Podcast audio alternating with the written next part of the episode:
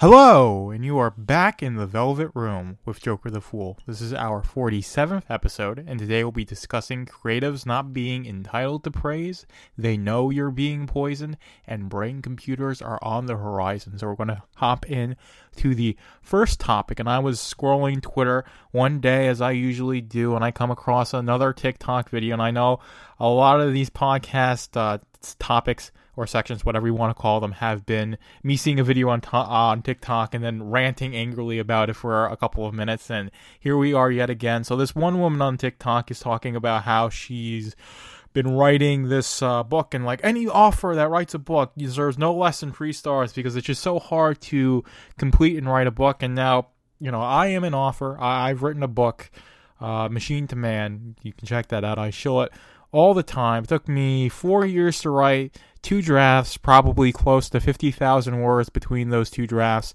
uh, to get the, the book out. And you are whiffing your eye to buy the book, read it, and say it's the worst book you've ever, re- uh, ever read. And you can tell me that. Uh, you can email me that. It's in the, uh, you know, one of the front page of the book uh, with, with all the other information if you want to contact the author. You are very welcome to not like my book and to think it's bad or think it's great or, or anything else in, uh, in between. I'm not the arbiter of your uh, opinion or mental state, and that includes what I write. And a lot of creatives think they're just owed support, they're owed praise, they're owed, um, you know, every good thing that they want to have happen to them be for the mere um, act of them having created something. And that is not the case. That is very far from the case. And I think this woman is very emblematic of it. And this is, you know, you'll see this in any creative industry, in the, in the film industry, in, in comics. A lot of people in comics think, you know, they're, they're owed support with, uh, you know, you'll have people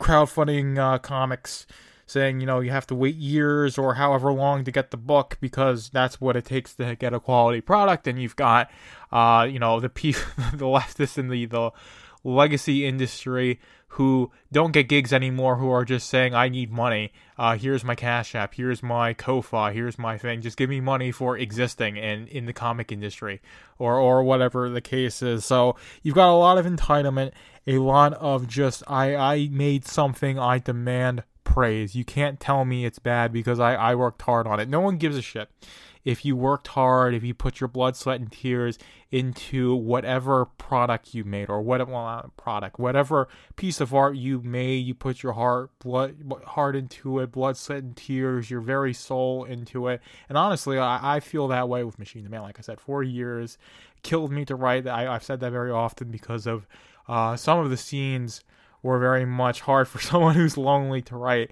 Uh, but that doesn't mean that if you read it and you think, well, this hit doesn't hit uh, the mark for me at all, I dislike it. That means uh, you, are welcome to have that opinion, and, and, you aren't going to improve as a creative. You aren't going to get anywhere as a creative if you just plug your ears and say, "I, I made the best thing ever. Uh, I'll never improve again, or I won't accept any bad reviews or any negative criticism or anything like that. So you're not inherently entitled to praise. You're not entitled to people supporting you or shouting you out or these things. Uh, the only thing uh, you're entitled to as a creative is to not be aggressed upon so you can create things. That's really the only thing that you're entitled to as a creator in my mind. And that's not to say people shouldn't support you or people shouldn't help you out if they feel like they can or, or want to. I, I should say. So I'm not I'm not against you know shouting people out or, or being supportive of people or saying hey this is a you know an independent creative who's just getting started. I'm going to support them on that basis. And if you happen to like what they made that's great. That's even uh, that's even better. But it's not something that's um, inherently demanded or it's not, not something that's not an, an inherent need for you to do. And if you can't or don't do it, um, neither side should feel bad. Whether you're the person who isn't supporting that person or whether you're the creative who's not getting that inherent support or praise just for having made something. So that's all I wanted to say. That's my little angry rant on that topic. We're moving on to the next topic, uh, which is an article I have linked. If I can get to it. Here we go. I've got it open on my screen. Can't see it because this is audio only, but I will read out the headline. Should you get a blood test for PFAS. The CDC says it's worth a chat with your doctor. Now, this is a surprising thing. I was scrolling Brave News and I see this article. Uh, colored me surprised that the CDC, uh, the CAC organization extraordinaire, the one who said the, the the ones who think that men can lactate, the ones who think the CDC that thinks that uh, COVID could be prevented by wearing two masks on your face instead of one, is actually um, saying that PFAS, and now these are fluorinated uh, chemicals, are known as forever chemicals, and this article goes into it saying the guidance now states that testing may help some individuals understand if they're exposed to certain PFAS and help guide exposure reduction, and saying that it's a it's a more of a not the best thing because it, can't it, um, tell how long you've been exposed to these chemicals. It's not effective for testing and every single one. I think the best ones will only get about 40, and there's like 400 of these chemicals. And these are, all right, everything. Basically, any type of plastic, ski wax, cooking ware, uh, anything you can think of, it probably uses one of these um, fluorinated chemicals. So it's basically fluorine, uh, it's fluorine, oxygen, hydrogen, carbon. So they're technically are organic chemicals. They're just made in a synthetic way with with all these um of basically all, all, all this fluor, fluorine attached to these uh, chains of carbon and hydrogen, something like that. My my organic chemistry isn't necessarily the best. Polyfluoroalkyl substances. That's that's what PFAS stands for. Uh, family of almost 15,000 chemicals is what um, that's what this article says. And these are uh, they can't be naturally processed. So your body can break down a lot of things and excrete them as waste. Forever chemicals, it's not something the body can really do. So this things these things stay in your body. So if you have um, organ damage, whether that's liver damage or kidney damage or, or um, irritable bowel syndrome, it's probably because you have these microplastics and PFAS um, in your system, eh, or it could be a possibility. It could be exacerbating. It could be doing these sorts of things. So the you know CDC is saying uh, it, you should test these things and uh, you should reduce your exposure. That's the message that's being sent out by the official channels, which is honestly a good thing. And if you are concerned about PFAS, I've talked a lot about how broken the food supply is, and that applies, you know, to this as well in terms of just how toxic um, our environment has become because of the um, heavy indus- industry that we've been ga- engaging in since uh, the mid 20th century, making all these. Um, you know, petroleum based products and these PFAS. So you want to not eat out of plastic when uh, or drink out of plastic whenever you can. You don't want to be around any plastic that's being heated because that's what will release PFAS and um, BPA and xenoestrogens and all these things. And you also want to make sure you're filtering your water. Get a, uh, an organic mat- mattress if you can. Don't use like laundry detergents or anything like that that are like you know the typical ones. You can use uh, something like vinegar or things like that that help. So there's there's a lot of things you can do, but the biggest things is just uh, don't eat or drink out of plastic, and don't be around um, plastic that's being heated. So don't um, use glass Tupperware to store your food and microwave your food in that instead of plastic Tupperware. That's going to help you out a lot. And just you know use as little plastic in your life as possible. Now, is that uh, a possibility living in uh, you know modern the modern West? Not really, but you can reduce these things and make it better. And also with cookware, use cast iron or, or carbon steel as well, because anything else is going to have Teflon or some other um, PFAS is going to get right into your food, right into your gut, and it's going to be disruptive to your gut health. And your gut health is where um, the entire health of your body, that's the foundation of your health. So you want to have good gut health, and that means you don't want to introduce anything that's going to be toxic or harsh to your gut microbiome. PFAS certainly will be. So that's uh, what I wanted to talk about there. You can check out the article, read through the whole thing, do your own research. I highly encourage you do that, but I want you to be aware that the CDC says that PFAS are bad for you, they're poisoning you, basically everywhere. And they're aware of that. And now we're going into the last topic, and this is an interesting one. So, Neuralink has its first human recipient. Elon Musk confirmed this, I believe, yesterday, day before. I'm recording this on Tuesday, but it's very recent.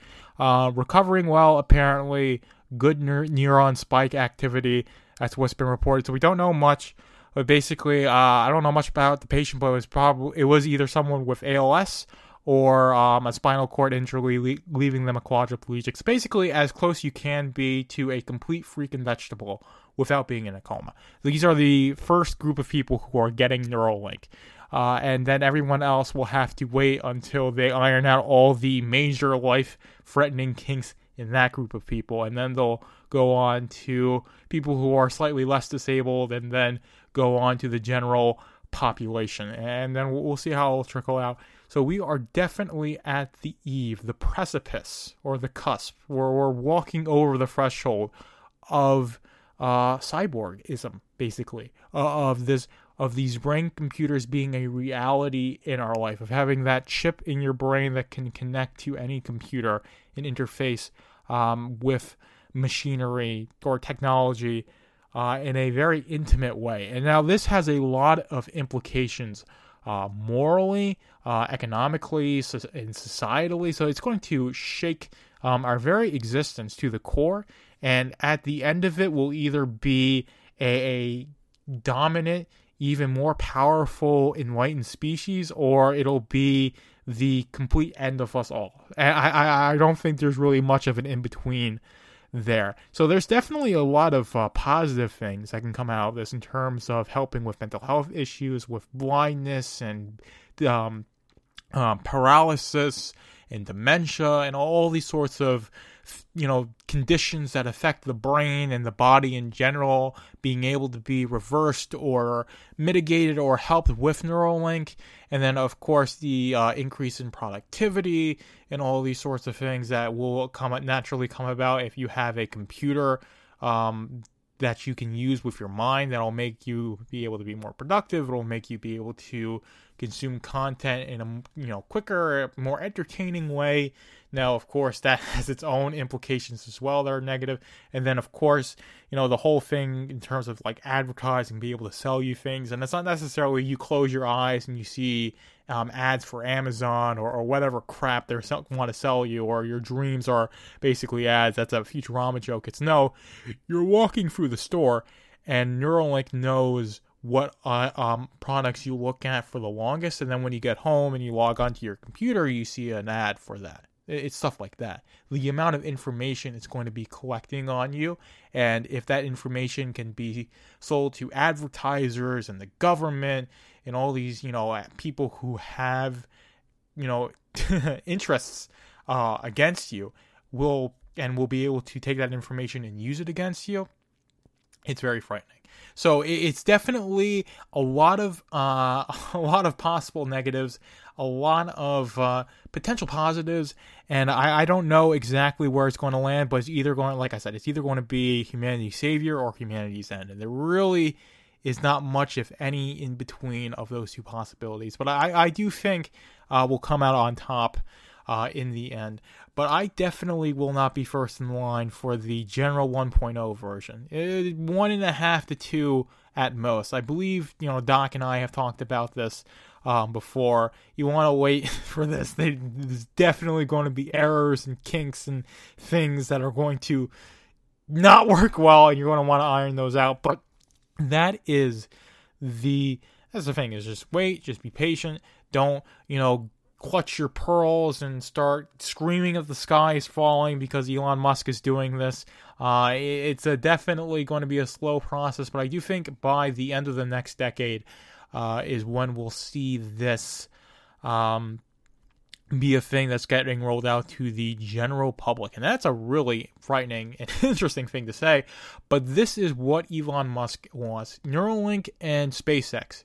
That is Elon Musk's purpose, goal, and drive. Doc and I have definitely talked about this. So it's SpaceX and Neuralink, and everything else Elon Musk does is to build up and move those two things forward. We want to create a um, deep um, mind, the deep connection between um, the human brain and uh, and computers. That that's um, symbiotic and uh, a symbiotic relationship between artificial intelligence and human intelligence, and then use that symbiotic relationship between artificial and human um, artificial intelligence and human intelligence to engage in um, interstellar colonization, starting with um, Moon, Moon uh, and Mars as the two bases to um, expand our interstellar empire. That's basically what Elon Musk wants for humanity. Will he succeed? I do not know, but it certainly will be interesting to find out. And with that, I will leave. I will leave you. Um, with that, we will be back on Thursday with the 48th episode, and we're going to the outro now. Thank you for being in the Velvet Room with Joker the Fool. Be sure to like, comment, and subscribe whether you're listening on YouTube, Rumble, Odysee, or Substack. And be sure to subscribe to my Substack, velvetroompublishing.substack.com, to keep up with Machine to Man and all my other projects.